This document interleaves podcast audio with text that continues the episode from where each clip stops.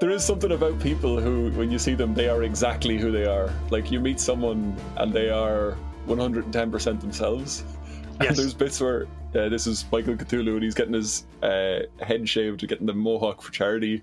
And the hairdresser's doing stuff. She goes, "Do you comb your hair?" And he goes, "I pull the knots out once a week, just with my hands."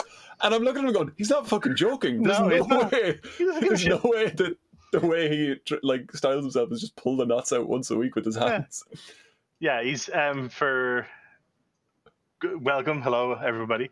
Yeah, Michael Cthulhu. He's an Irish welder who lives in Martha's Vineyard in Boston, and he's he does a lot of, like, he has his own YouTube channel, Michael Cthulhu, and he used to have a TV show, and he went back, he kind of left it after one season and went back to doing it all himself because he was just, I think his exact words was like, after a year of dealing with TV people, I'd had quite enough of that. Like, all right, fair enough. But he does like prop builds, and he does like people will contact him and it's like, I want you to make whatever, something ridiculous, some ridiculous weapon from a game, a film, a book, whatever. And then he gets professional ones, like companies will contact him and like, hey, we got this game coming out, can you do this for us, and that type of thing. And he is, we were just mentioning, like, many years ago I used to work in Games Workshop in Dublin, and he was a customer who would periodically come in, and watching the videos now, like 20 something years later, he has not changed at all. It's great. Like, it's a very weird thing, but it's somebody that, you know, you kind of like the people you get to know when you work in stores like that, just the regulars, like, because part of the training is knowing what people collect, what they're into. So when they come in, they haven't been in 3 months, you know that there was 2 things that were released since the last time they were in. And you're like, oh, hey man, hey, look, actually, did you know that this is coming in? And you're able to show them and that type of thing. But you also just get chatting in general. Like, there's some days where, you know, they're just in town, they're knocking around for an hour, they're waiting on someone, they drop in, they're chatting. And they're like, there's a lot of characters, as you can imagine. But like, it's, you know, and it's great when, like, you see them years later and that there's no compromise. They've never had to change fucking anything, and they're succeeding in life in a great way, and you're like, yeah, I like that, I appreciate that. There's some that are negative characters and you're like, please change, but most of them are like, most of them, like, their quirks and their oddness is like, that's fine, it's like, they're the way they are, and that's cool. So he's so amazingly, like, he's not, you're saying no compromise, but he's so amazingly candid that he'll be making a giant sword or something and point out some ridiculous flaw with it that he's built into it now and can't go back on. And I was like, presumably the person who who commissioned this is going to see this, man. But he'll happily be like, this is my work, or like, maybe I'll do it better next time, but this is it. Or if there's a video game version of a sword, he'll have 3 printouts of what he thinks the sword should be. And he's like, obviously, you know, it changes from cutscene to thing. It changed in the remaster. And he's just staring at them all. And he just picks whichever one he likes. And it's not because it's difficult or hard. It's not because he talked to the person who's going to get it made. He's like, I like this one. This is what I'm going to do. Yeah, it's like, and like, he looks like some sort of steampunk dwarven blacksmith. Yes, very much. He does. So. Like, he has his, he literally, he has a, he came up with this contraption that he wears around his mouth, so he doesn't breathe any of the fumes or anything in. And it's a very odd looking thing, and it basically looks like he's scuba diving when he's not. Yes. But it's a respirator that goes around behind him. Yeah. Tubing goes behind his head, and then he's got filters back there, so he's breathing in and out behind his head. But he's got a little baby bottle in the front to collect his spit, because he was finding that the tubes were getting clogged. Yeah. So, and then he sprays the whole thing copper, and it just looks so mad. And then, and it's like, he even did like a charity build where he made 3 of them, and they were like, he's like, so I'm going to make the, I don't think I've ever named this, I'm going to make some of those things to hang around my neck, and that's it. Like, that's just, I'm not gonna, but like, he came up with it himself, and it works, and it works really well, and it's like, okay, fine. But he's gonna set a goggle. He's got the mad scientist goggles, and he was saying that, like, they are just like, they're welding shields, obviously. But like, he'll buy normal welding shields and cut discs out of them because he likes the goggles. And I'm like, that's great. Well done. Yeah, it's would recommend. And yeah, like, if you go through, if you're a fan of gaming or films or like fantasy books, comics, that type of thing, you'll see like in his videos, all the stuff he's working on nearly is a reference to some form of pop culture. he even like he's done, I think, the Soul Reaver from Legacy of Kane twice. He's done the Buster Sword twice. He's done like from Final Fantasy 7. He's done Berserk. He's done bunch of Warhammer stuff. The Dark Souls ones are hilarious because they're.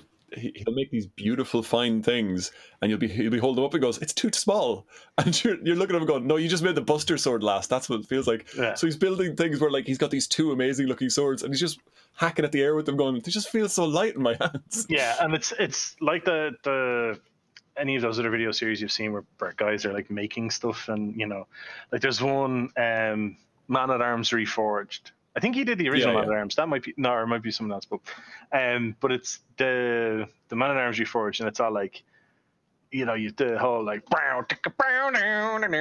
music when they're doing it, and it's like everything's in slow mo, and it's like there's 17 people doing it. And it's like there's one guy, and all he does is the handles, and like then they have like, you know, they have like a jug of water, and you see them like slow mo cutting the jug of water with the weapon. Whereas this lunatic does everything himself and then just like walks off into the forest around his property. And there's like there's one of them in the video is basically just him at the end wearing this ridiculous mask with a giant 6-foot sword, just cutting a tree down, just hacking at it until it's completely silently until the tree drops. And then he just turns and stares at the camera and walks off. It's like, sure, why not? Like. But there's a bit in Parks and Rec where one of the characters, Jam, who's like this shithead scumbag, just walks up to people and is like, "Boom, chicka, boom, boom, poison." And they're like, "What song is that?" He's like, "You know, just general rock and roll." Like that's what Men at Arms sounds like. And then, but again, they have one person who does everything. There's one person who just makes pommels. And then with Michael Cthulhu, all he does is weld to add material or join material and grind to take away material. Yeah. And with those three actions. Builds whatever the fuck he's going to build. And there's bits like he's, I think, a couple of times got stuff with moving mechanical parts, like the gunblade from Final Fantasy, and he'll send away. He's made flaming swords. He's made swords that when he's swinging them, they're on fire. And it's like, sure, why not? I love his junk builds where he's just like, I've got an amount of rebar and I want to make a sword. And you're like, cool, I love it. Yeah, sorry. This will be on fire. He used to make a series called Big Giant Swords on Discovery.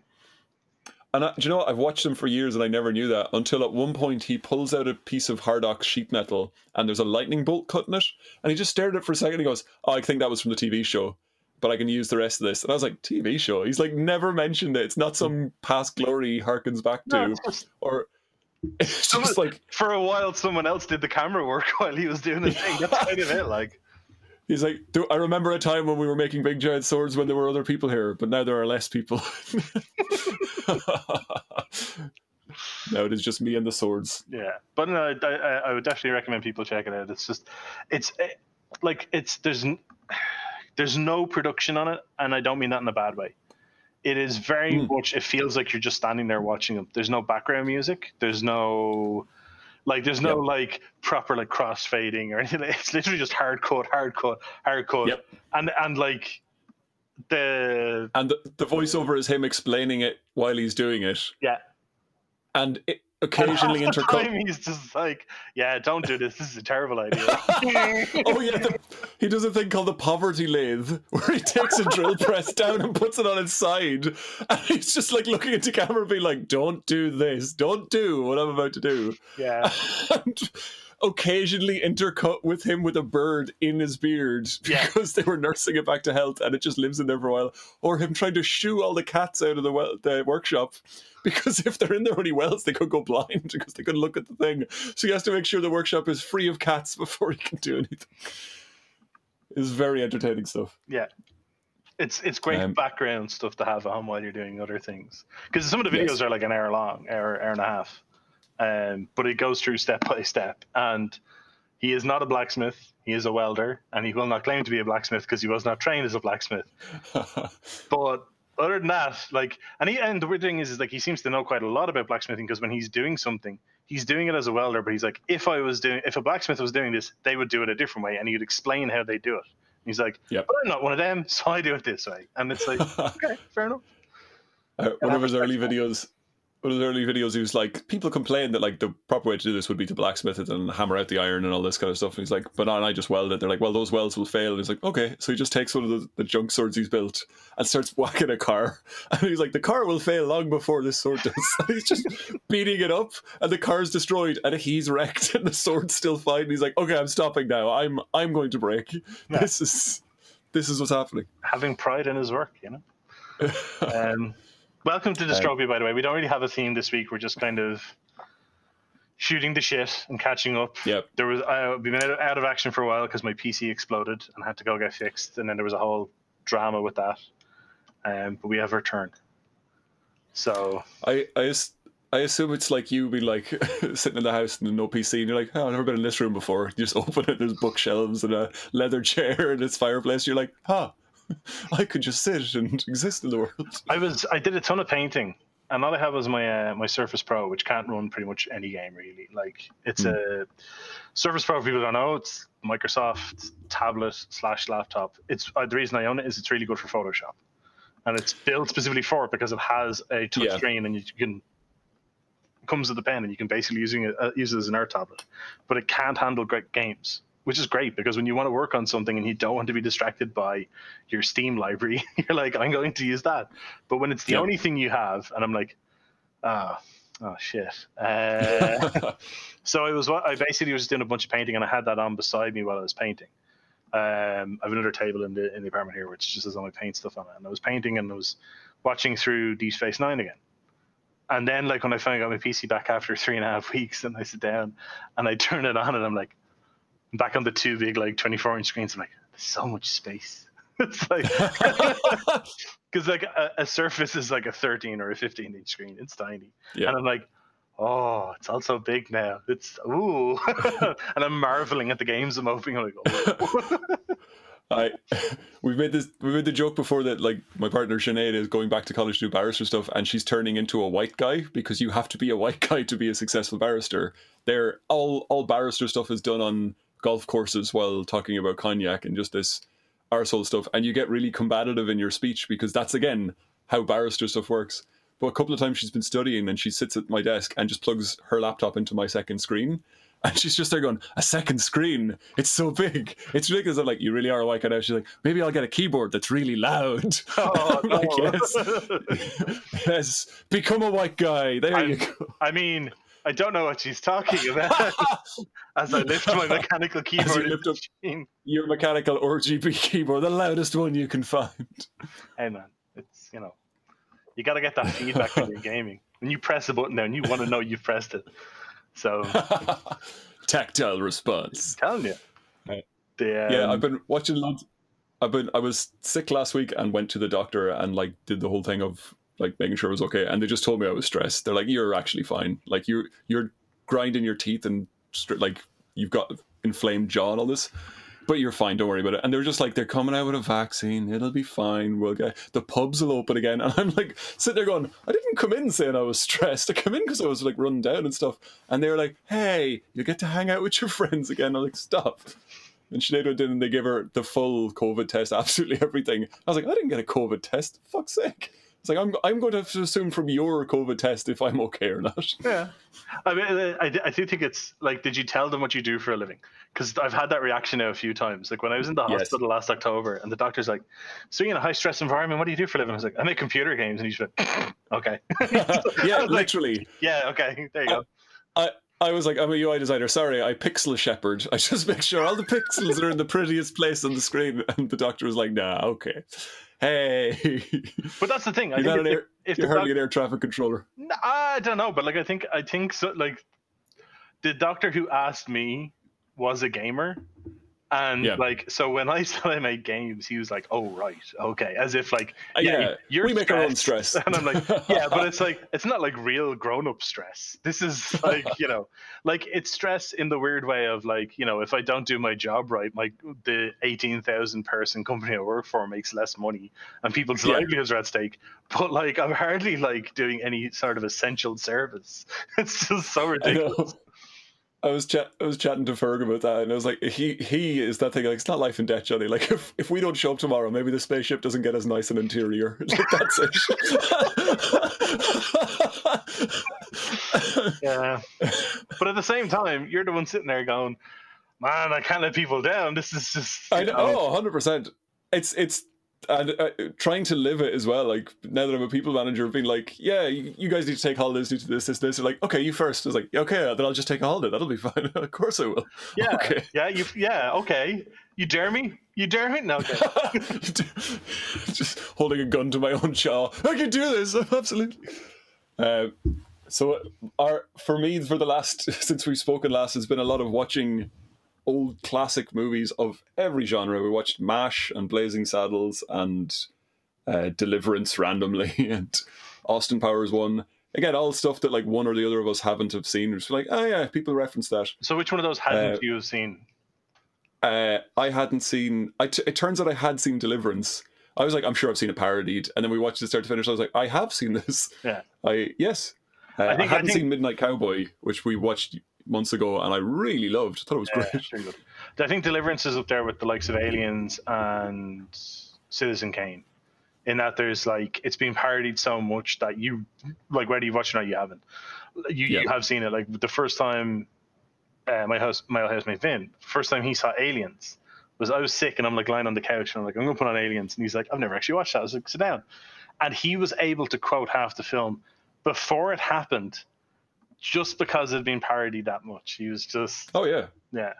If you were a man in your 30s who grew up watching The Simpsons and someone stuck on Citizen Kane now, you would find yourself just doing the lines as they come up, being like, oh my God, what's happening here? Yeah. Yeah. I've been watching a bunch. So we got a Disney Plus here in Singapore 23rd, I think it was, or 26th of February. So it just came out. Right. And everyone's like, oh, I'm gonna catch up on WandaVision. Oh, I'm gonna watch this and such. And I'm like, fucking proper quality X-Files. Let's go. Because the version I was trying to watch through a few years back was like shitty 320p quality, and it wasn't like widescreen aspect or anything like this.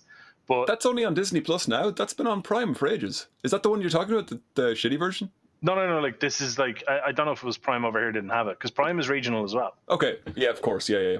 So when we got Disney Plus, and it was like, okay, and it's the proper widescreen full version, you know, like it's not like the crappy little, like I said, I was watching them on little 320 squares, and like some of the screens, it was just like there was stuff I noticed because I was watching it on the full. This is the first time since their original run that I was watching stuff on the proper quality. And yeah. There was one thing, actually an episode I watched today, and I was like, I never noticed it when I watched it like 2-3 years ago. The episode Unrequited. It's about the Vietnam veteran who can turn himself invisible when he's in someone's line of sight. There's a point where he goes up to the memorial wall in Washington, and he sees his name, and then there's one of his squad mates' names below it, and the widow of the squad mate is there, and he turns to her, and she's talking to him, and he hands her his dog tags, and he's like, he's alive. And she looks down at the dog tags and looks up at him, and he's gone, right? And I'm like... okay, yeah, that's very basic. And then it cuts back to her, and she's like, where are you gone? Where have you gone? And in the reflection of the polished marble, you can see him walking away. And I never saw that before, and I was just like, Jesus Christ. I don't think I even noticed it the first time I watched it. But I definitely couldn't notice it at, like, you know, 7 pixels, an inch or whatever I was watching it on, like. And that, you know, that's like an attention to detail thing. There was no way they had to do that scene that way. They didn't need him standing off screen to walk away at that moment, unless they were specifically trying to capture it. But it was just like, yeah, okay. But yeah, it's just, yeah. It's weird watching it on the big screen as well, where I can see what age everyone is. I remember watching it as a kid and being like, these are all adults who like know their shit and everything like that. I'm watching it now going, God, Gillian Anderson's so young in this. She's and they reference her. Or 23 when she started, yeah.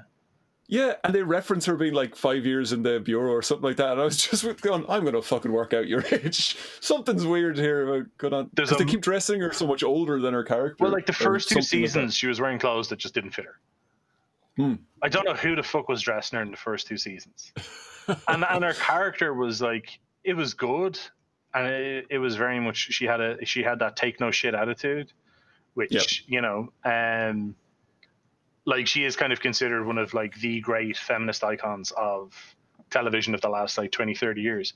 And I was like thinking, yeah, last 20 years. And I'm like, no, not the last 20 years at all. Because there's an episode in season one where they mention something that happens every 30 years. And then they go, the next time it's going to happen is 2023. And I'm like, oh God, this series is 28 years old. I remember watching this week on week when it came out.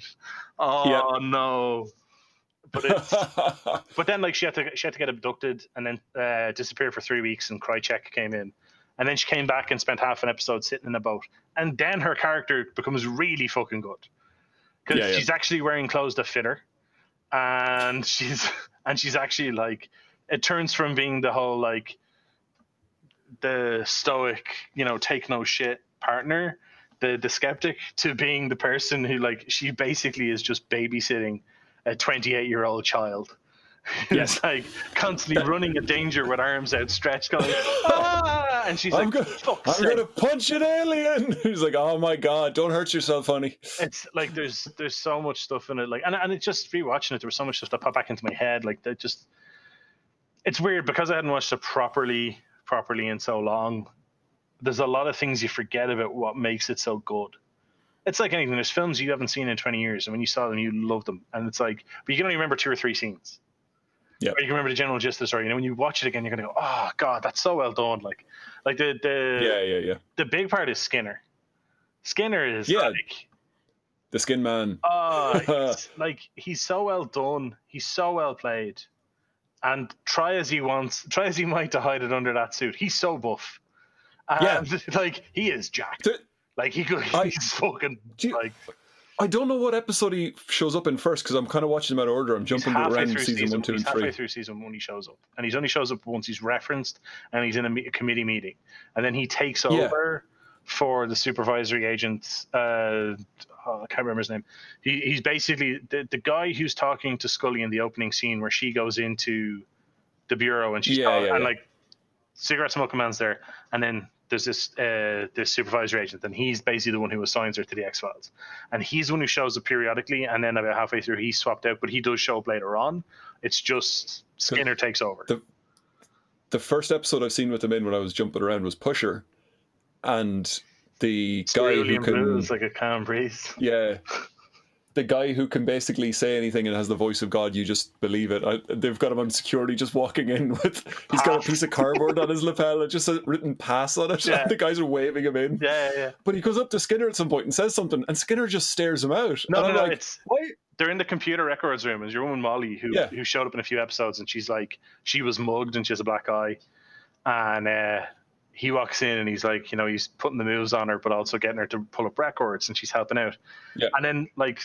Skinner walks by and sees the curtains are turned. He's like, what the hell? And he goes in and he's like, who are you? And he's like, you don't want to talk to me. And he's like, I said, who are you? And he's like, oh shit. Yeah. He's like Skinner's like, I don't give a fuck. Like, it's like, there's a guy who's got one magic power. And I was like, is it never referenced why it did not affect Skinner? Does he have Fey ancestry and can't be charmed? No, like, it's actually covered a few episodes later. There's basically a thing where he has a recurring nightmare about an old woman. And it turns out that he is... that basically there's a succubus that's fallen for him, in the classical sense of like a sleep demon that has fallen for him and starts killing anybody that she deems as she gets jealous of. So like he's in a bar, he's like, there's a moment where he's meant to be like signing, the cold open is him signing his divorce papers. And he's like, no, they can wait an extra day, damn it. And he can't bring himself to do it. And then he's in a bar, and like this woman comes up to sit down beside him, and it's, oh God, why is her name escaping me now? It's the one who plays Captain Samantha Carter from Stargate. Oh right, yeah. And it's like, I was like, and they're about at the bar, and I'm like, if this barman is Armin Shimmerman from Deep Space Nine, we've hit the trifecta. Like this is just... but and then like he ends up sleeping with her, and then he wakes up and her neck has been snapped, and there's a whole thing. But like she basically has been protecting him. Right. And all this type of thing, like, but because he doesn't understand it, and, like, he's having nightmares and stuff. So yeah, but even then, like, when there's like a sex scene at the start, and it's kind of, you know, it's all very dark and sheets are covering. But then there's an episode later on where he Mulder knocks at his door in the middle of the night to like bring in Krychek, And like he comes down and he's just wearing his trousers and he's just like a bodybuilder. Yeah. Like, okay, fair enough, Skinner. I think everybody in the X-Files gets an underwear scene at some point. Yes. Like there's Scully is like, oh, I think I have some mark on my body and needs to like strip her underwear, and right, just Mulder's swimming in his tiniest speedos, and the guy goes, Mulder, we need you, and then he like towels off, and it's like, did he actually have to be swimming there? Yeah. Or just jogging randomly. Yeah, there's a lot of that. But yeah, there's just like the other one as well, like the alien bounty hunter as a villain, as a thing. And I realized it's like there's this ongoing thing where they keep trying to kill him and he refuses to kill them back. He just won't. And it's never because he's not under orders. He's like, he doesn't answer to any of the humans. He's an alien and he's there to like, on the behalf of the colonists. So he's like, no, I'm working with you. I don't work for you.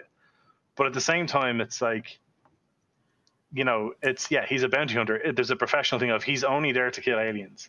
And the amount of, like he's played by Brian Thompson, big, huge, like, hulking guy. And he had that very distinct, like, mouth shape. There was literally, like, this is, like, he has this weird, like, bone structure or, like, muscle structure in his mouth. But it looks quite distinct. And he's incredibly large and intimidating. But every time he speaks... and it's very rare, but when he is, he's very articulate. Yes. And it's very just matter of fact. And, you know, and it's really like, to him, it's just like, I am just doing my job. And I think that just makes him such a good bad guy. It's like, he's not sinister. He's not malevolent. Yeah. It's like, I got shit to do and you're in my way. And even then, like, he could kill them in a heartbeat and he doesn't. He's like, you're no threat to me. I can just move on. Yeah, it's fine. And it's, I think that's like such a good thing. It's like, because there were so many of these monsters of the week that they would either avoid or outwit or defeat. Yeah. And when he came along, the fact that they literally couldn't do anything to him. And even then, when he was killing the guys he was after, like he doesn't take any joy in it. He's just like, it has to happen. And it's just what makes it such an effective bad guy, which I think is really well done. Like, but yeah, just little bits like that. Yeah. It is cool to have a Terminator-type character in amongst it all. I love the idea of them, it being an infection. So many X-Files end with, and then the creature disappeared into the woods. You say a Terminator character, and his first, Brian Thompson's first film credit is he is one of the three guys, along with... guy from Aliens. Yes, at the start of Terminator 1. That the Terminator beats up. He is one of the three. He's also the bad guy in Cobra. I haven't seen Cobra. Yeah, he's the bad guy in Cobra. He's been in a bunch of things. He's also Shao Kahn in the second Mortal Kombat film. But like, I do think like like he was good at other things he's been in. He's also been in terrible shit, like the second Mortal Kombat film. But he like, I really liked how they got this big, huge, imposing guy, and half the time. He's outsmarting them, and it's like when he speaks, he is incredibly articulate and well spoken. And like he's never like shouting and roaring, and it's very kind of it was a different approach, because you know, like particularly in the 90s, TV was very much like if you had a bad guy, they were like cartoonishly bad. They were licking a blade and drinking from the skulls of their enemies and all that, like so. There was a bad guy in The Last Boy Scout who's just one of the, like, The Last Boy Scout. Is it a Shane Black movie? Yes, I think. And it's everybody's fast-talking, cool guy, that kind of thing. But one of the bad guys just calls people by their full Christian names. And it's just such a nice little quirk to give a goon. Because usually the goon's like, just stand there and look tough. But if they're calling a guy Chris, he goes, Christopher. And, like, we'll just do the full name. And it's like, me and Willie over here is like, William, please come forward. And, like, just all of the characters, he made sure to say their full Christian names. And you're like, I really, like, he's not in the, I think he's the guy with the bleach blonde hair or something. And you're like, I really like him for some reason. Like, I'm sure he'll die a terrible death in 8 seconds. But it's just something nice about that quirk. It's playing against type a little bit. It was written by Shane Black. Yeah. Speaking of the X-Files, I think I've been watching some random comedy stuff. I really think the lost art of the cold open needs to come back, because it's amazing for grabbing your attention. Go on. It's only ever present in procedurals nowadays. Procedurals and comedy. Both Fleabag and Broad City used it really well to do basically a sketch that doesn't fit anywhere else in the episode. Oh, Brooklyn Nine-Nine does that, yeah. Yeah, Brooklyn Nine-Nine as well. Yeah, but it's never related to the story. But like the ones that are related to the story, it's always just, it's a procedural and that's about it that does it. Yeah. So. They did a really good one. I hadn't seen Broad City before, so we're watching through it. And there's a bit where the two girls are just doing the full scene from Cocktail. They're throwing drinks around. They're doing all this stuff. And then it's this, like, someone going, excuse me. And like it pans out and they're just clearly waitresses at like a wine tasting thing. They're at like a little foldy table. They're just doing cups of wine. And the guy's like, can I get my drink? And they're like, yeah, absolutely. And like throwing the little cups of wine around and like handing it out to him and just clearly living their cocktail fantasy in their own heads. I was like, that's great. That doesn't fit anywhere else in the episode. It's completely interchangeable. Do a little funny sketch at the start of your comedy thing. That's much better. Yeah. Yeah, I mean, like it's, I think part of the reason why we're not necessarily. It's the binge culture now. Yeah, to a degree, but I think it's also just because like there's not a huge amount of great procedurals on at the moment. Partially because of this whole Netflix thing or the streaming platform where they're not necessarily doing those types of show. The shows are moving to be more and more star driven.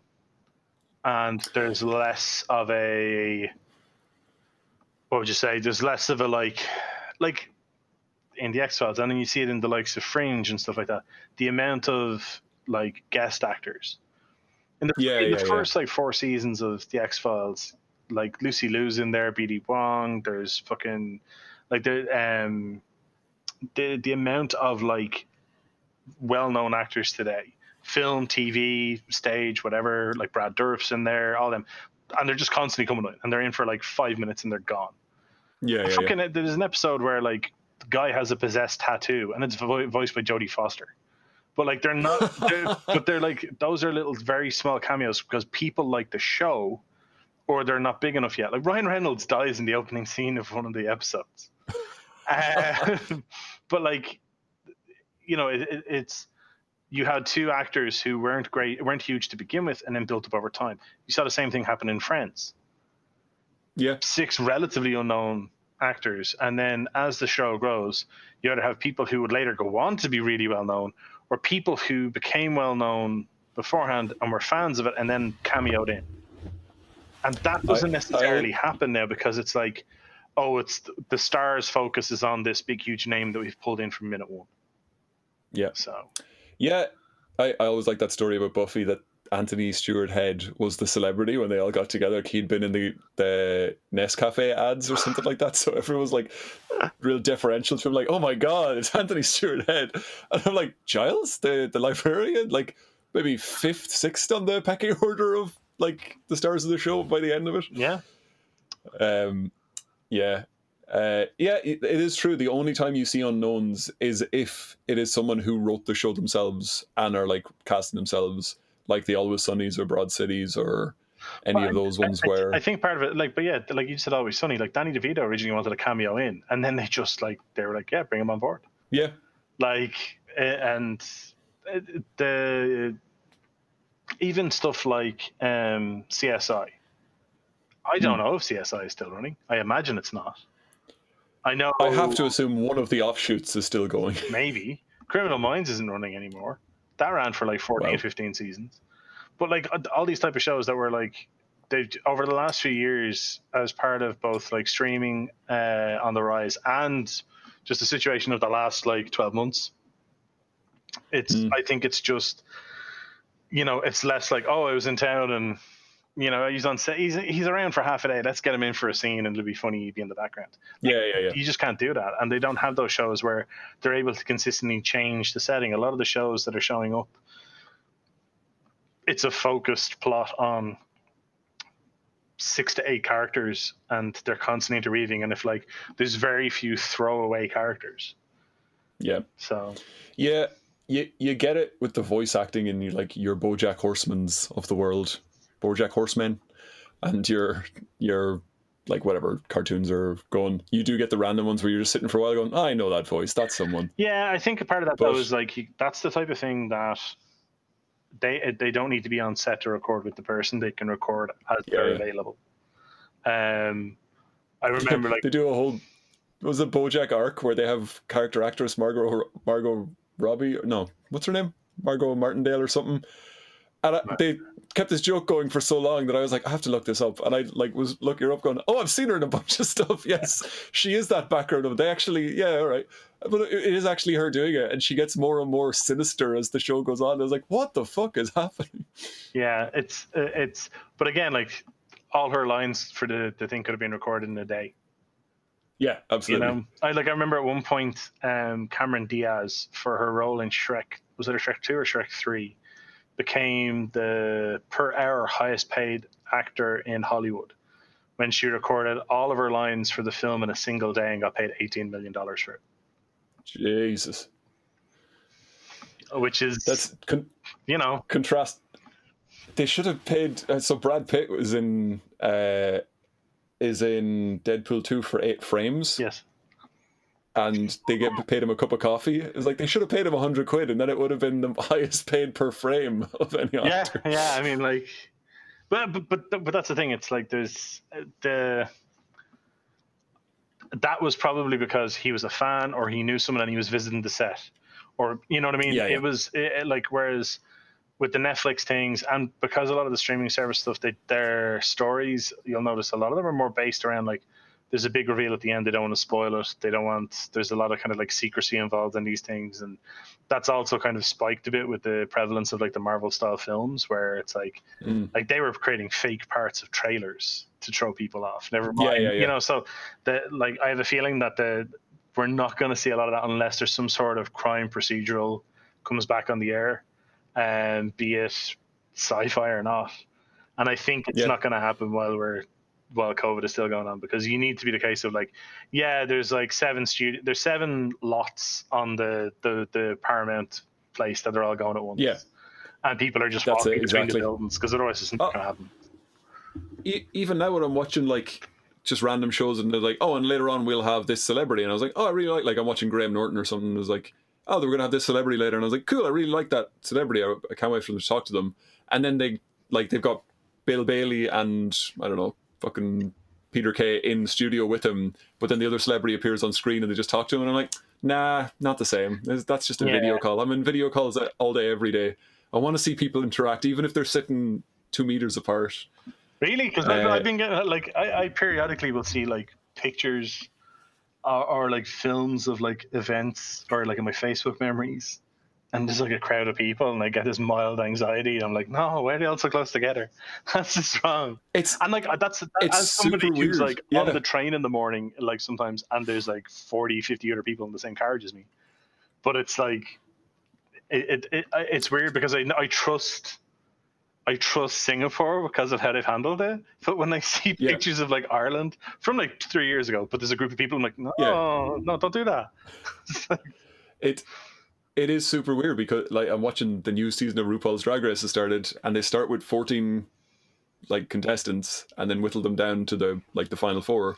But the way they've done it is the girls are all completely sequestered. They're all given COVID tests constantly. And they split them into 2 groups of 7 at the start, and basically start running 2 competitions till they get down to 2 sets of 4, and then put those together into a set of 8, and then keep whittling down from there. So they're keeping them as apart as, but it means that the girls can interact and be doing their makeup next to each other and stuff.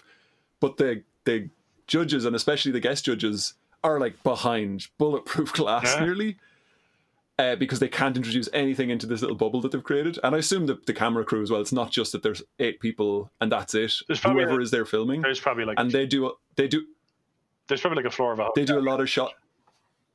Yeah, they do a lot of shots from behind mirrors, because it's people doing makeup into a mirror. So I think they've just completely redone the workroom so that they can film from behind the glass. So it's lots more mirrored surfaces. Yeah. Which... feels a bit more Skinner box or something. They've gotten into real social experiment territory with it this time around. But yeah, it's something about like seeing them all interacting. I'm like, ah, yes, this is the format I like. And then seeing someone behind bulletproof glass because they're a guest judge and be like, oh, I've just remembered what era we're living through. Oh, fuck. Oh, no. Yeah. Yeah, I mean, like, it's odd. So, it's, I mean, at least they're like, they did it in a responsible way, having the two smaller groups. So there was less risk of, you know, like they're not, it's, there's enough people there for there to be the chemistry and there, you know, without actually just like isolating everybody, because then it's really boring to watch. So they, like when I watch things like Graham Norton stuff, they're all sitting out on stage and they're all spaced out. Yeah. And I'm like, I know there's a green room. Like, I know you guys, this is kind of for show a little bit. I have to believe that like, it's not always as amazingly spaced out. But again, it's we were talking about this really early in it, that like there's also just no crowd. There's no one sitting there like cheering and stuff. Yeah. So it feels weird if something doesn't get a laugh, it does just feel like it drops off dead. And like Bill Bailey gets up and does a mandolin solo and you hear crowds cheering, but there's no one in front of him, and you're like, so are they just piping that in? That's very strange. I've noticed on stuff like Colbert and that you can actually just hear his cameraman, and they have like they have an ambient mic, but it's just for the like 8 or 10 crew that are in the studio with him. And right. So you hear people laugh when he like cracks jokes and stuff like that. So it's not quite as jarring as just the dead silence. It must be every comedy presenter's worst nightmare. They're cracking jokes and it's just empty. I would nearly do it in the family room with my family there, just all on their phones, just to hear them groan, because at least that's something. Yeah. If you do a joke and they're like, ah, Dad, you're like, yeah, that'll do. Yeah. That's good. Yeah. That's it. I've been, again, playing lots of Minecraft as well. We've got something on, some 4-hour epic on YouTube in the background, watching a guy build a canoe and then just playing Minecraft. This is some real old man in the sea shit at this point. It's weird. It's like, because I didn't have my computer in front of me, and it was probably a good thing, I didn't have my computer in front of me for a while, so I was just reading up on shit I wouldn't normally read because I'm not distracted by other stuff. Like, having my laptop and only being able to read like a couple of articles or that type of thing, or watch a video. And what I ended up doing was I was just like trying to make myself aware of stuff outside of COVID. COVID has become so dominant in all the news that I'm like, I don't give a shit about that anymore. Like, it's there, it's prevalent, it's worrying. But at the same time, I like what other shit is going on that is just getting drowned out by all this. And yeah, like I don't know, the thing that's riled me up this week is being the NFT thing when it comes to art. Right. So I don't know if you've seen it. So it's basically what it is it's a thing. Is this the Beeple crap guy who's selling digital art? It's not just him. There's other people doing it. So an NFT is a non-fungible. I followed him. Go on. Yeah, go on. No, I followed him on Instagram for years. And from what I understand the story, and you can correct me, is that he's been doing this thing where he's been selling, like he does a piece of art every day, and every so often he sells them, and he generally sells them for $1, but it's NFT, it's non-fungible transaction. Non-fungible token. And the idea that although this is David O'Reilly is a really good digital artist, or maybe just David O'Reilly, does it as well, and like just creates these little looping animations or stuff like that. With the idea is like, you own this, like it's a video. You can literally just take the file and share it. Anyone can send this to someone on WhatsApp, but you own this little animation, and he'll send you a little glass case with I think an iPad in it with just the animation looping forever. You can put it on your wall, and it's yours. You own it. So there's a few artists I know who do this, and some of them have been resold, like the Beeple crap stuff where he sells them for $1. Yeah. They're reselling for hundreds of thousands. And he's ecstatic because he's like, you're just proving that this is a viable model. You're proving that this is legit. He goes, I'm not sad that I'm missing out on this money because I am not good at selling this shit. But people who out there who are good at it are suddenly making a market exist, which is great. So he's into it.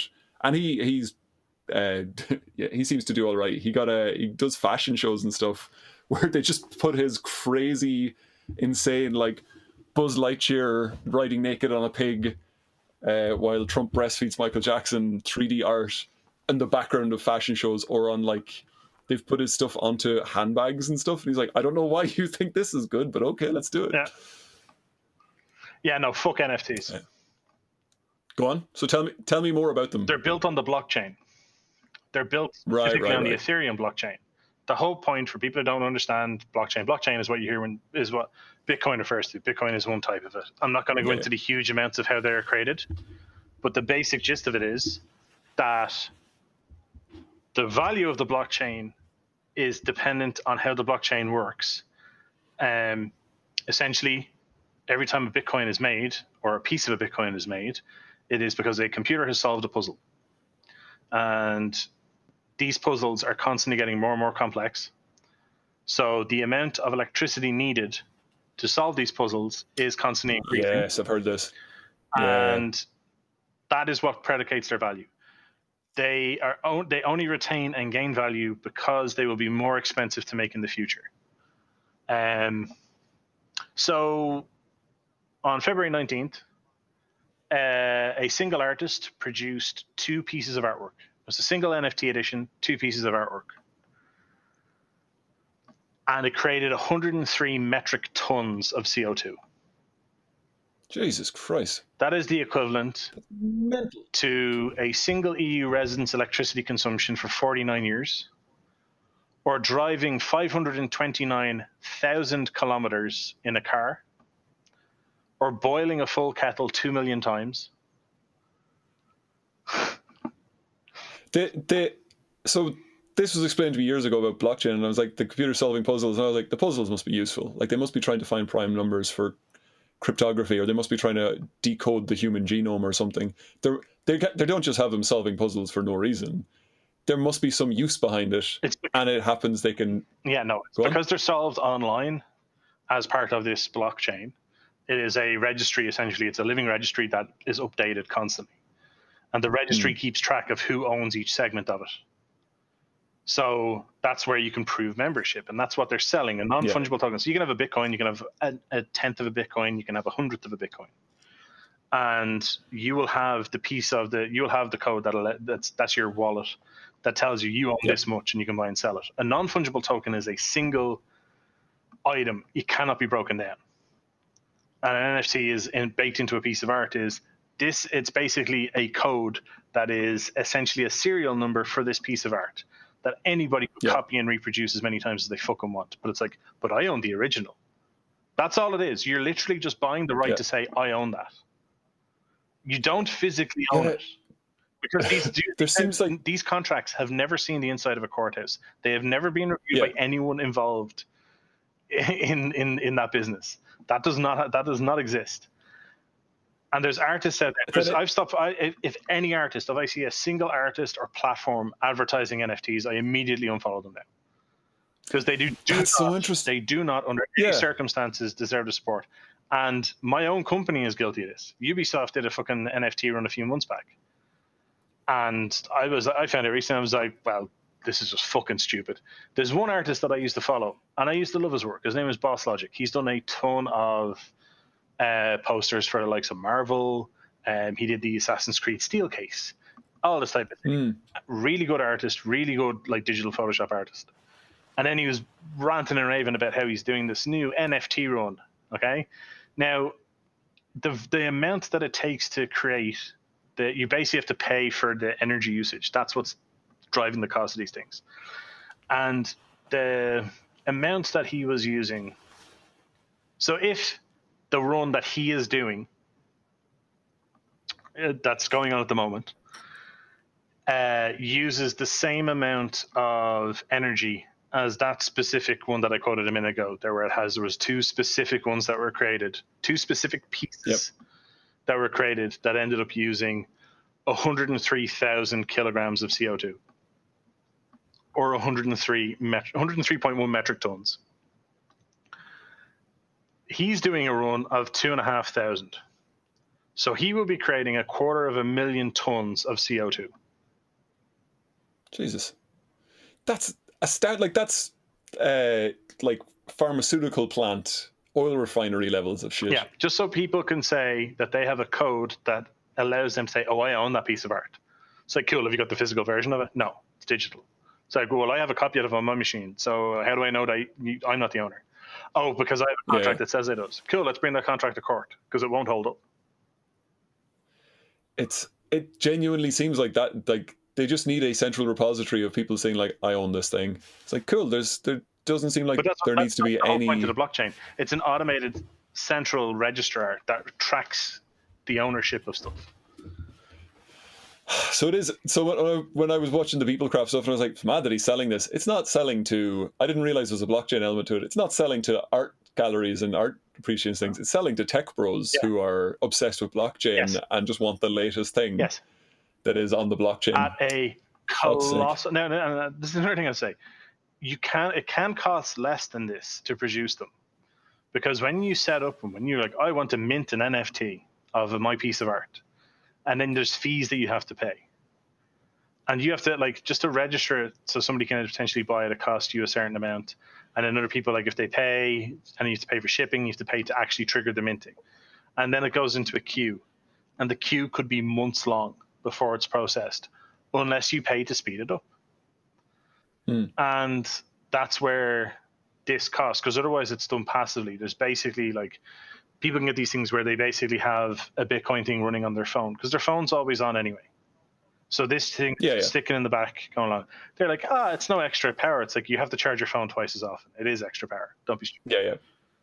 And some people out there are going to be listening to this and be like, what does this have to do? It's like, this is literally like guys who make posters for Marvel films, guys who make covers for games, digital artists who are working in all aspects of the media industry. And like, ultimately that's what we cover because that's what we know about it. And this has come up, and it's like the more I read about it, the more it just fucking boils my blood because it is a 100% wasteful exercise. Yeah, it can only scale up from what you're describing. Yeah. Like when back in the day, they had like there was a time when most of the computers in this one town in California were rendering a bit of Toy Story. Like they had this whole render farm set up. They're like, if this one little bit of Silicon Valley, they had set up all these render farms, and the next time they do it, they optimize, they make it more efficient. They now have computers that, with a tiny fraction of the energy, can render Toy Story 1 in real time. Yeah. Because they're constantly improving the technology. Moore's law. Computers get twice as fast or half as expensive every 18 months. Yeah. And the idea that they've set it up to be like, well, no, this will only... In order for this to continually increase in value, it can only use more energy. Yes, that's the way we'll set it up. Yeah, and that's not just it. Like NFTs are a prime example of it, where you can tangibly evaluate how much it's costing per piece of art in terms of kilowatt hours and then carbon emissions in kilograms, because there is a direct conversion based on the date in which it's minted, when the minting starts, when it finishes, and the cost of power during that window. You can actually see, and like, yeah, this is exactly how much it cost. Whereas when people are creating fragments of a Bitcoin, it's a lot harder to gauge because it's a guy in a bedroom with 6 PCs, or it's a farm over in like Russia that has a warehouse with 700 rigs going and each one has 6 cards in it. The thing is though, it's like the entire thing, and like this is amplifying it and drawing attention to it because you're able to visually see it. A lot of people have trouble reasoning what this is because a Bitcoin is fairly intangible. People are like, I don't get what it is. When it's like, this piece of art that I am showing you, that I am holding up to you, and I have a copy of it, but apparently I don't own this. Yep. And somebody else owns it because he has a serial number, and that serial number has done irreparable damage to the fucking environment. It's like somebody wanting to claim a meme. It's like, here's a meme that I made. We're all going to be sharing it. It's like, this is an absolute standard. It's like, yeah, but it's my meme. Yeah. And it's like, why? What does it matter to you? Yeah. What does it possibly fucking matter? It's like, no, but I want you to know it's mine. And it's like, we're not even going to be caring about it in 2 weeks' time. Like, it's dead in 2 weeks. What's wrong with you? Yeah, and it's like, yeah, like I said, it's just so incredibly wasteful. And it is, I get it that like, and there will be people listening who will also be on the whole like, oh yeah, but everything is. Cars are wasteful. And it's like, yeah, but like, yeah, cars are wasteful, so use public transport. There is an alternate. People still have to be able to get from point A to point B, and that's even been proven to not be that necessary in the whole lockdown that the most majority of the world's gone through. Oh, and also I like to believe that there's a cap on the amount of damage I can do. Like if I'm driving my car, the worst thing, I can drive the shit out of it and then burn it down, and I've still only created a metric ton of how long would it take you? Fucking shit. How long would it take you to drive the 529,000 kilometers? But like the idea that I want to create a piece of art, and there's 1,000 places around the world where people have gotten all of the PlayStation 5s they can get their whole hands on and filled a warehouse full of them using the graphics cards to mine this stuff, where the cooling system in that building is more powerful than more powerful than my daily electricity output per minute or whatever it is, just to do that. And I'm like, no, I've created a monster. Yeah, I mean, like, I just calculated it there. It would take 377 days driving nonstop at 60 kilometers an hour to produce that much. I mean, like, I don't know, I feel like I could grind that gear stick, try and get that down in a couple of days. Maybe, but like, ultimately, it's this whole thing of the other things. Like, I hate whataboutism in general. I just think it's a really stupid thing to focus on. And it's like, oh, but what about this? Yeah, there's problems with that too. But this is the more immediate problem, because right now this is burning energy at such a colossal rate that we need to... If you can get the entire fucking thing running on solar, make all the NFTs you want. At that point, I stop giving a shit. Make fucking billions of them. I want to be able to sit down too fast and have a bunch of them roll out of my pocket and fall down the back of the couch. That's fine. As long as it's on, like, solar or fucking...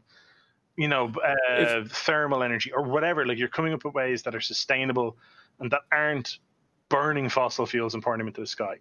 I make computer games. Computer games run on electricity. The electricity from those computer games is also contributing. But I don't think, with the millions of players that have played my games, they have come close to this. Yeah. Like, it's just such... And that was like me and... fucking hundreds or thousands of other people making one game, as opposed to a company of maybe 7 people pumping these things out. And this feels like when you're playing a game with an economy in it, and you save the game and then you do something that breaks the economy but completely wipes out the planet, and you're like, that's an interesting approach, and then you reload from that save because you're like, obviously I can't do that. That's an insane way of doing it. I'm trying to think of ways. Like, I like the whole thing of, like, it's like boiling a full kettle 2 million times, and then I just realized 529,000 kilometers, the moon is closer than that. The moon is like less than 400,000 kilometers away. You could drive to the moon and get about a third of the way back on that much electricity, on that much fossil fuels. It's something that's classy. But now, granted, I am raising awareness of this. If people who are listening to this think it's something they're interested in, and they want, or they're involved in cryptocurrency and they think it's fine, and they might even be. And this is something that's not going to mean anything to nobody who doesn't know about it. But it's like, you might be thinking, but once proof of stake comes in, like, then it just all that goes out the window. It's like, the proof of stake breaks the concept of how Bitcoin works and blockchain in general, and it breaks the value of it. So that's not going to happen. And it's been a joke as long as it's been around. This is an alternate way that they generate the thing, because it's basically proof of. I can't remember what to call it now. It's like proof of ownership. No, it's not proof of ownership. The whole idea of solving the puzzle has a thing, it's called proof of something, but whatever it ends up being, hang on, I'll find here. Proof of work. So it's proof of work, and then the other one is proof of stake. And proof of stake doesn't wildly accelerate its costs, but that or the resources. But that's why its cost will never retain value, and that's why it's been a running joke. Like, all the NFT stuff the art ones run on Ethereum, which is one of the other blockchains other than Bitcoin. Yeah. And that's been around about 6 or 7 years. And it has been a running joke since Ethereum launched that, Ethereum 2.0 with proof of stake coming soon. That is a meme on their forums. And people are like, but that, once that comes out, like, then it won't be like, it won't negatively impact the environment. I'm like, cool, can we wait until that happens before we start using it then? Yeah. It's such a clusterfuck, and I'm just at, like, people are listening, and maybe they don't care, maybe they've zoned out, but I'm just saying, this is like art on a very small scale. I could paint 2,500 paintings. They won't be anywhere near as good as your man Boss Logic's ones. But at this, well, maybe by the last one they will be, because I'll have practiced quite a bit. But at the same time, I will have gone through 2,500 canvases and a bunch of paints. And that is nowhere near the impact. And you know what? I'll sign them and you can physically fucking own them. Right? I won't even charge it. You can just, like, it's just such a colossal waste. And I just think it's something that people need to be aware of. Yeah, it's, like I said, it's a lot of stuff that's being overtaken by COVID. And we're kind of missing this shit that's going on. Like, I 100% thought the NFT things were just trademark. Like, this is just a... You've trademarked a design or a wallpaper or something like that, and it means that somebody can say they own it, and it's like legal standing. Say, like, it's an Andy Warhol thing. He used to just produce art and be like, "There's no original. Like, you can have one of these. It's you pay me the money and I print you, or someone. You can make your own. You can, if you like something I've made, you've like literally wallpaper you put on the wall. He's like, yeah, absolutely, just print it up, make it, pay me some money to say that it's mine, and then it's yours. Like, it's, he's got the trademark, the copyright, the whatever it is on them. That's what I thought all this was, is like somebody's found a way to basically say, with memes, with little animations, little GIFs, there's now some central repository where someone's like, by the way, let's just record it here as to who owns it, and then you can buy and sell to your heart's content. I did not realize there was any sort of blockchain bullshit going on with it. There's a webpage called CryptoArt.wtf, and if you go onto it, .wtf, you go onto it, and there's like a randomization button in the bottom left-hand corner, and it will pull up a random piece of art that has been NFT'd. Because, like I said, these art pieces can be copied. It's just, oh, I own the serial number. Yep. It's like, I could give a fuck. These NFTs, these artworks, it'll pull up the art piece and it will tell you exactly how much it costs to make. And when you see how fucking god-awful some of these things are. So, I'm going to approach this a different way. It's not that someone's making art and other people have basically set up an auction house to buy and sell that art. Uh-huh. What they basically are doing is they've created a new kind of token, a new kind of coin, and artists are putting a wrapper on it. Like, it seems like people are trading the actual coins themselves, and it's like they're collecting fucking pogs. It's like, oh, this one has a picture of a cat on it, and this one has a picture of something else. It actually sounds like a lot of these lads won't fucking care what the art thing on the front is. It's that, oh, I want to own one of these, and then we'll trade them around the place and try to get them. But that's what I'm saying. Like, I'm looking at this page right now, and it has some really shitty fucking... It's called Color Cube 9531, and it's shit. But I can right-click on it and just select Save Image. That's all it takes. It's like, it's literally like there is no proper ownership. I own this. I don't care. It's like, but there's a contract behind this. I was like, cool. Who signed off on the contract? I did, and you made it. It's like, awesome. Has a lawyer looked at it? Is it a defensible contract? Like, you come to where I live and see if you can defend that contract. It's so stupid. Like, it is so fucking stupid, and it is just massively wasteful. And I just think. I'm on the same site as you, and when you click to just randomize it, they put a GIF in between them. Yeah. I'm just looking at the GIFs going, these are equally as valid as the stupid piece of art I'm now looking at. Yeah. And like I said, I am, like, my own company, Ubisoft, is not innocent in this. I only looked it up the other day, and I was like, holy shit, they did one.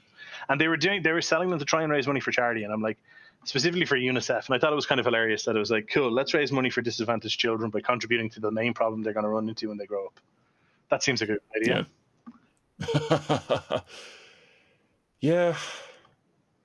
It seems like such a weird approach. I don't mind the idea of something being an ethereal piece of art that there is no owner or something like that, or like a perishable piece of art. I don't mind the idea if somebody creates something and you're like, well, you can't ever own it. Like, you made it out of fucking fruit, and then it's dead, and it's like, but is it? Like, it lives on the mind. I will have those conversations constantly.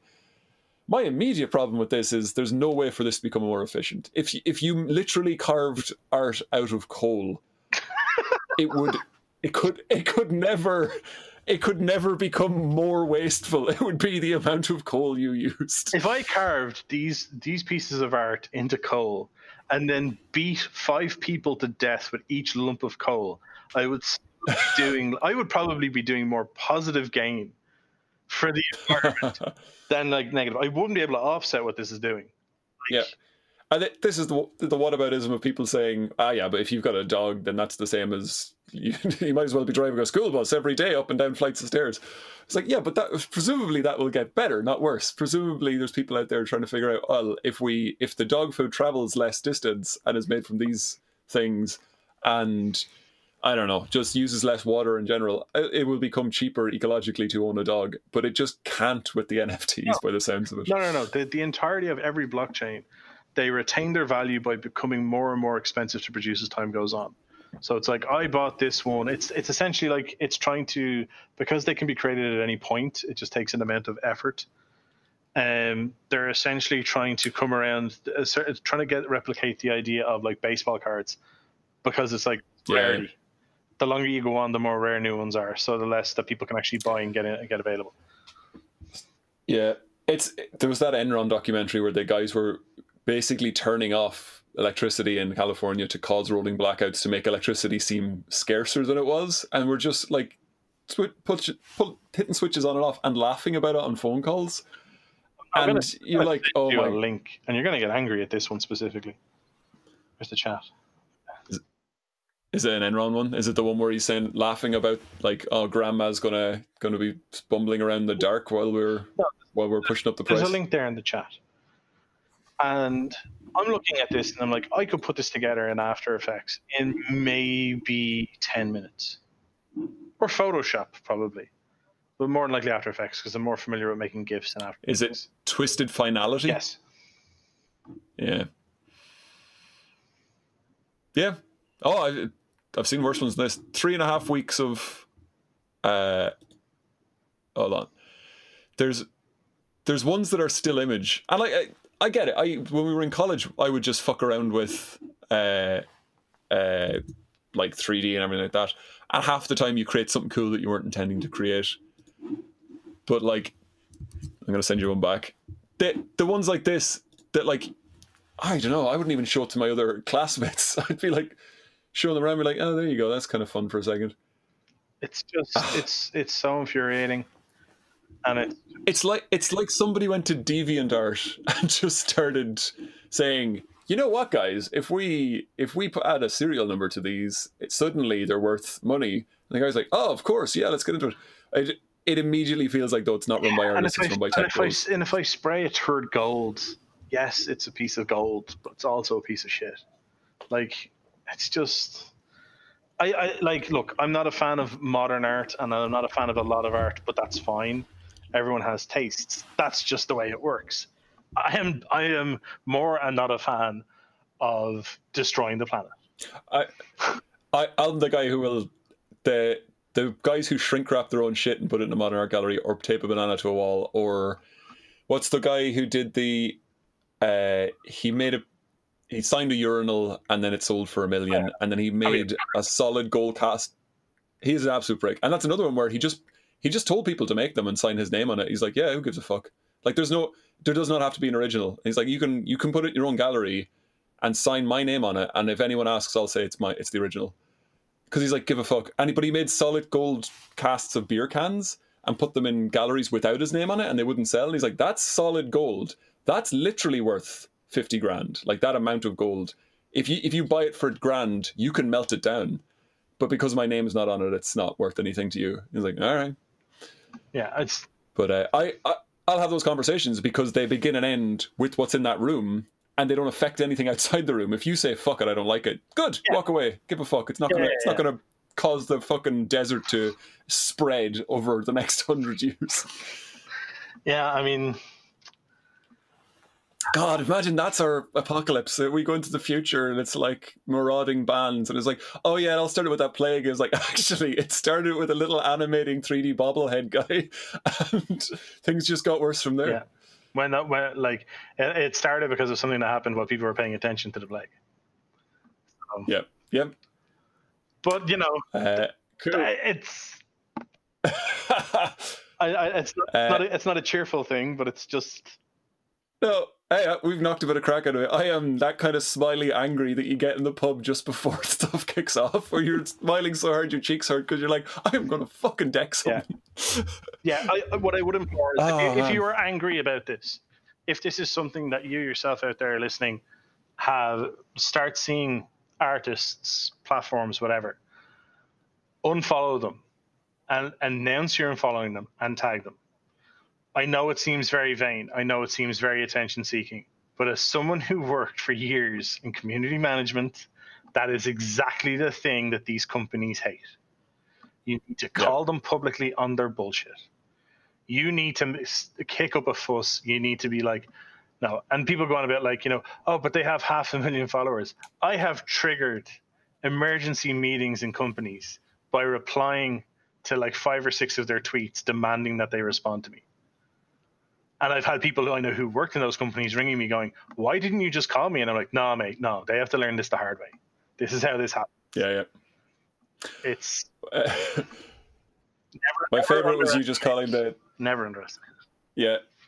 There was the alarm in the Guinness factory that would go off. This isn't the same thing, but would just go off every so often. And you on Twitter was like, turn off your alarm, you cunts. Yeah. Turn off your alarm, you cunts. Turn off. I did that enough times that they were like, oh, my God.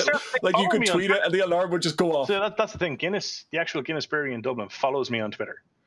No, it's not even just the brewery. It's the Guinness and like social media account follows me on Twitter because I used to live facing the brewery in Dublin.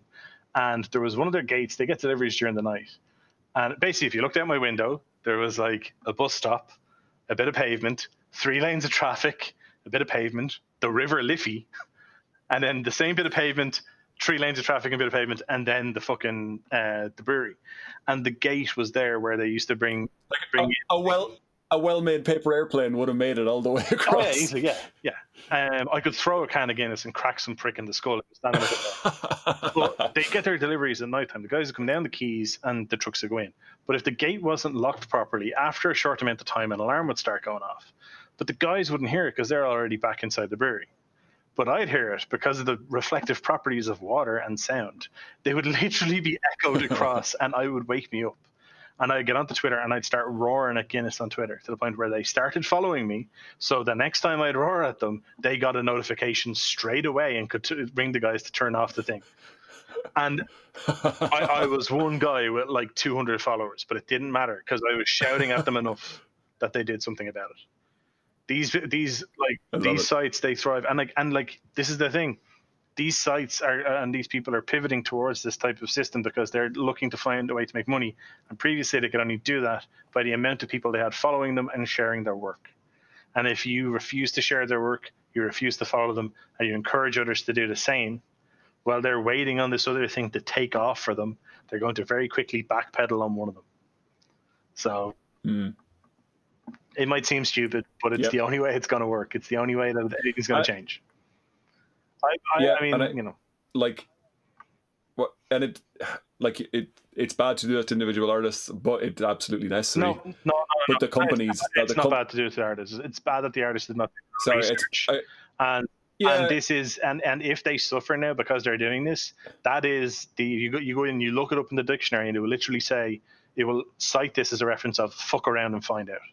You do something stupid, you don't research it properly, you don't check who you're working with or whatever, and it backfires on you. You have no one to blame but yourself. That is just how business is meant to operate. This is it'll take one massive company deciding that they're going to step up and say it just because of the fucking internet backlash, and you'll start to see lots of other smaller companies and individual artists follow suit and be like, oh, whoa, throwing our hands up, we didn't realize we're going to stop that now. Yeah. Yeah, I wanted to ask. I was going to petition in work. I was like, company needs to come out and say that they're not going to work with people who do this. And then I realized. Then I found the article that's saying that we did it, and I'm like, all right, well, I guess we're not going to work with ourselves. So, but like companies need to do it. There needs to be like one of the film studios, is to turn around and be like, we are not dealing with people who do this. And then very quickly you'll see like people backpedaling it. Yeah, it's a real fucking weird one because again. Like, this doesn't exist for audio. This doesn't exist for music. People put their music up online. Listen to their music. Kings of Leon next album is going to be an NFT. Oh, you're fucking I completely kidding. Forgot about it until you said audio. Hooray! Yeah, Kings of Leon are doing that. I will say this now, right? And that, like, you can fucking timestamp this. It is now the 7th of March. I will never, ever support in contracting or working with any individual who engages in this behavior on any project I work on in the future. Right now, I'm a senior games designer. I don't do that much. If I climb the ladder enough, I'll be in charge of products. I'll be the person who's designing a game or running the entire game or whatever. Or I'll be the person who's running an entire section of a game. And every time somebody tries to get somebody on board, I'll be like, did they ever do NFTs? And if they go, yes, I go, well, then fuck them. Because it's not acceptable. It is not acceptable. Yeah. It's such a fast and loose. Every single fucking tragedy that happens where it was completely avoidable, but the lads in it were making money at the time. It just always fucking starts like this. Yeah. And two lads go down, two lads go to prison, and 500,000 lads just move on to the next thing every single time. We do have a chance to nip this one in the bud. I mean, like I said, you know, I'm embarrassed that my company's done it. So there's no, you know, there's no way around that. But while I am inside, I am going to try and drive them away from the behavior as much as possible. I am going to kick and scream and shout. And it should be something that people, you know, like, it's one thing when people go, oh, but like, you know, the workers, it's not like the Amazon thing. Oh, they pay their workers pittance. It's like, well, you know, they could just go and work somewhere else. Or, they, you know, they're driving small businesses out of small companies out of business. Like, well, we don't know that, or it's not something they're seeing. It's like, no, these people are accelerating global warming.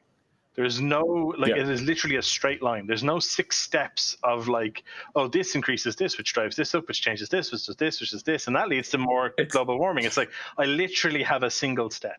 In the 6 degrees of Kevin Bacon, this is Kevin Bacon. We're not going anywhere in between. This is Kevin Bacon's brother, Michael.